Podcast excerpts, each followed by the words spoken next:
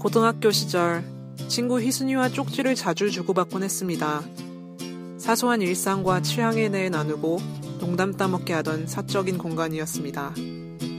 심슨 가족과 사우스파크를 즐겨보고 영미권 밴드 음악을 좋아하고 스케이트보드를 타는 마른 풍채의 소년들을 흠모했던 희순이는 지금 뭘 하고 있을까요? 그리운 희순이에게 보내는 쪽지를 적어봅니다.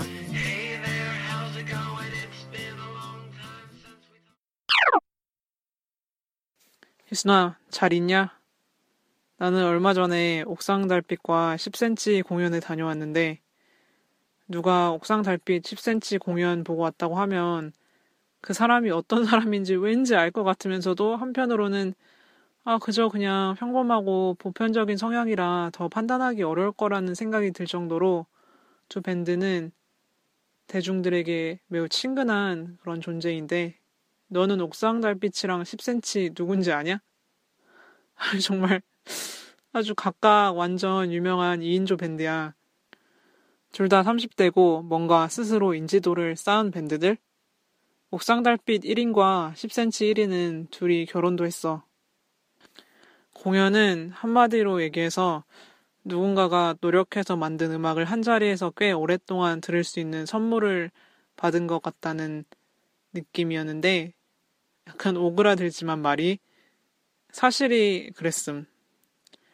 내가 본 공연에서는 옥상 달빛이 먼저 무대에 서고 그 다음에 10cm가 나왔는데 10cm가 그날 관객들 사이에서는 반응이 더 좋았지만 나는 평소에도 그렇고 그날도 옥상 달빛이 더 좋더라고. 옥상 달빛의 목소리는 듣던 대로 달콤해서 완전 신기. 이것은 사람의 목소리? 특히 김윤주의 목소리가 참 고운데 그 소리가 실제 목소리라는 걸 매체가 어떤 보정을 해주는 게 아니라는 걸 알 수 있었어. 나는 너무 멀리 앉아 있어서 그들의 얼굴은 볼 수 없었지만 앞쪽에서 관람한 아는 언니의 말을 들으니까 옥상 달빛은 얼굴도 진짜 예쁘대. 그래서 정말 음악적으로나 외적으로나 정직한 두 여인이 아닐 수 없다라는 그런 생각이 들더라고. 공연을 앞두고 생활도 생활이지만 육성재에 갑자기 입덕해서 육성재 동영상만 드립다 봤기 때문에 두 밴드의 새 음악을 전혀 감상하지 못한 채로 갔어. 약간 쓰레기 관중 같은가? 여기서 잠깐 코너 속의 코너. 육성재는 보이그룹 B2B 멤버인데 다재다능한 대세 젊은이야. 응답하라 1994에서 고아라 남동생 역할을 했는데 그땐 잠깐 나와서 잘 몰랐고 최근에 육성재 데뷔 초 동영상 우연히 보게 되면서 그가 얼마나 잘생긴 또라이인지 알게 됐고 B2B 보면서 정말 또라이 인정. 헐. 처음엔 육성재 보고 얘가 개그 담당이구나 했는데 B2B 보니까 기획사 큐브 개그 동아리쯤 되는 듯.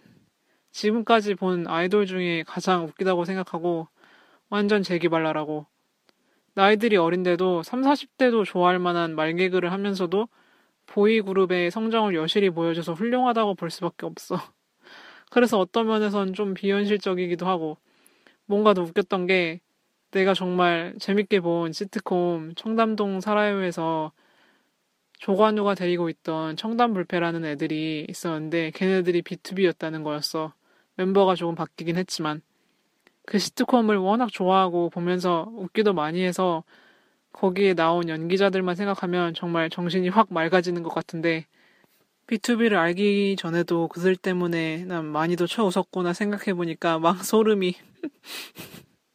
청담동 사라요를 네가 보지 못했다면 네 뇌에 입력해주고 싶다. 쪽지의 본론으로 돌아간다 이놈아. 내게 처음으로 옥상 달빛의 존재를 알려준 옥상 달빛도 불러줬고 그 외에 잘 알려진 노래들도 많이 들려줬어. 하드코어 인생아, 없는 게 메리트, 수고했어 오늘도, 행복이란 뭘까 같은 노래들을 음원으로만 듣다가 실제로 들으니까 참 좋더라. 생각해 보면은 별 다를 게 없는 것 같은데도 녹음할 때나 공연할 때나 창작하는 사람들은 동일하고 그 마음도 진심일 건데도 옥상 달빛의 노래를 생각하면 어려운 상황 가운데서도 내적이나 외적인 아름다움을 지키면서 살려고 애쓰는 청춘이 떠오르는데 그래서 옥상 달빛이 더 나이가 들어서도 새로운 10대와 20대들은 계속 나올 거 아니야. 그래서 그들이 어, 살면서 한 번쯤은 옥상 달빛의 음악을 들어보게 되었으면 좋겠다는 마음이 들고 어, 라디오 같은 데서 어린 학생들이 옥상 달빛의 노래를 신청하는 거 보면은 괜히 괜히 이쁘고 그래. 오그라드는 소리 닥치고 나나 잘하라고. 너도 너나 잘해 이놈아. 옥상 달빛이 신곡이라고 들려준 노래들도 의미 있고 아름다웠어. 박세진의 빡침 토크는 누구나 공감할 법한 것이라서 듣고 있으면서 누구라도 어떤 동료애를 느꼈을 것 같아. 조세희의 난소공의 이야기는 아직 현실이다. 아주 희한한 시대를 관통하고 있는 우리나라다. 이런 말들, 음악이니까 긴 설명 없이 복잡한 통계 나열하지 않아도 담을 수 있는 말들. 옥상 달빛의 희한한 시대라는 노래를 들어보면 그녀가 대략 어떤 말을 했는지 알 수 있음. 그리고 미국 포틀랜드에서 혼란스러운 청소년 시절을 지내면서 절망에 빠졌다가 무엇이라도 해야 하기에 조종사가 되는 것에 몰입하기로 한 사촌동생의 마음을 두고 김윤주가 쓴 노래를 들으면서 음악의 힘을 고스란히 느낄 수 있었어. 10cm의 권정열이 노래를 매우 잘한다고 생각하지는 않았었는데, 내 주제. 그러니까 그 목소리가 매력이 있으면서도 뭔가 피로하게 쥐어짜는 듯한 느낌 같은 게 있다고 생각을 했었는데, 실제로 들어보니 긴 공연을 멋지게 이끌어 나갈 수 있는 어떤 아우라를 품은 목소리라는 걸 깨달았어. 언젠가 유희열이 라디오에선가 TV에선가 인디밴드로서 가창력에 대해 크게 고민하지 않을 수도 있는데, 그런데도 수준 높은 quality를 보여주려고 노력하는 권정열을 칭찬한 적이 있었는데, 이날 나도 그 말에 공감한 것 같아. 라디오에서 느꼈던 것처럼 권정열은 조리 있게 말을 잘하고 윤철종은 분위기 자체가 그냥 좀 웃겨서 말을 안 하고 있을 때도 그냥 웃긴? 그리고 앰프로 연결을 한 거지만 어떻게 어쿠스틱 기타로 저렇게 바삭하고 절도 있는 소리를 낼 수 있는지 감탄했어. 윤철종은 이렇게 말하고 보면 되게 멋있잖아. 근데 실제로 연주하는 모습을 보면 이상하게 멋있지는 않은. 권정열은 노래하는 자세에서 나오는 느낌이란 게 있는 반면에 윤철종은 느낌이 없지만 그러면서 윤철종에게 매력을 느끼는 게 역시 이들은 연예인들이구나 이런 생각이 10cm는 자꾸 공연하면서 원래 자기네들은 metal kid였다고 판테라를 즐겨 들었다고 막 가끔은 자조적으로 말하면서 웃음을 선사해서 그래 알았어. 당신들 metal kid였어.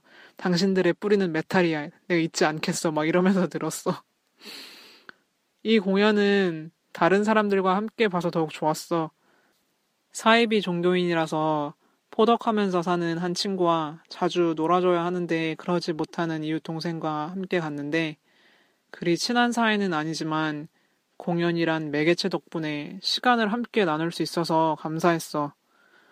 공연에는 음악을 많이 알고 즐기는 사람과 함께 음반을 숙지하고 가거나 혼자 가서 음악에 심취하는 것이 옳다고 생각했었는데 잘 모르는 음악일지라도 그냥 주변 사람들과 공유하는 것도 유난스럽지 않고 그냥 괜찮은 일이구나라는 생각이 들더라고. 근데 나 같은 허세 가차 때문에 빡치는 신실한 관중들도 많겠지. 알바만 계속 돌고 있는 사이비 종교인 친구도 그리고 마음이 아파서 오랫동안 집 밖으로 나오지 못한 이웃 동생도 각자의 삶을 살다가 만났지만 옥상 달빛의 힐링 음악을 들으면서 그리고 메탈의 근간을 둔 10cm의 느낌 있는 더러운 음악을 들으면서 잠시 즐거웠으니 음악을 제공한 옥상 달빛과 10cm에게 고마웠어.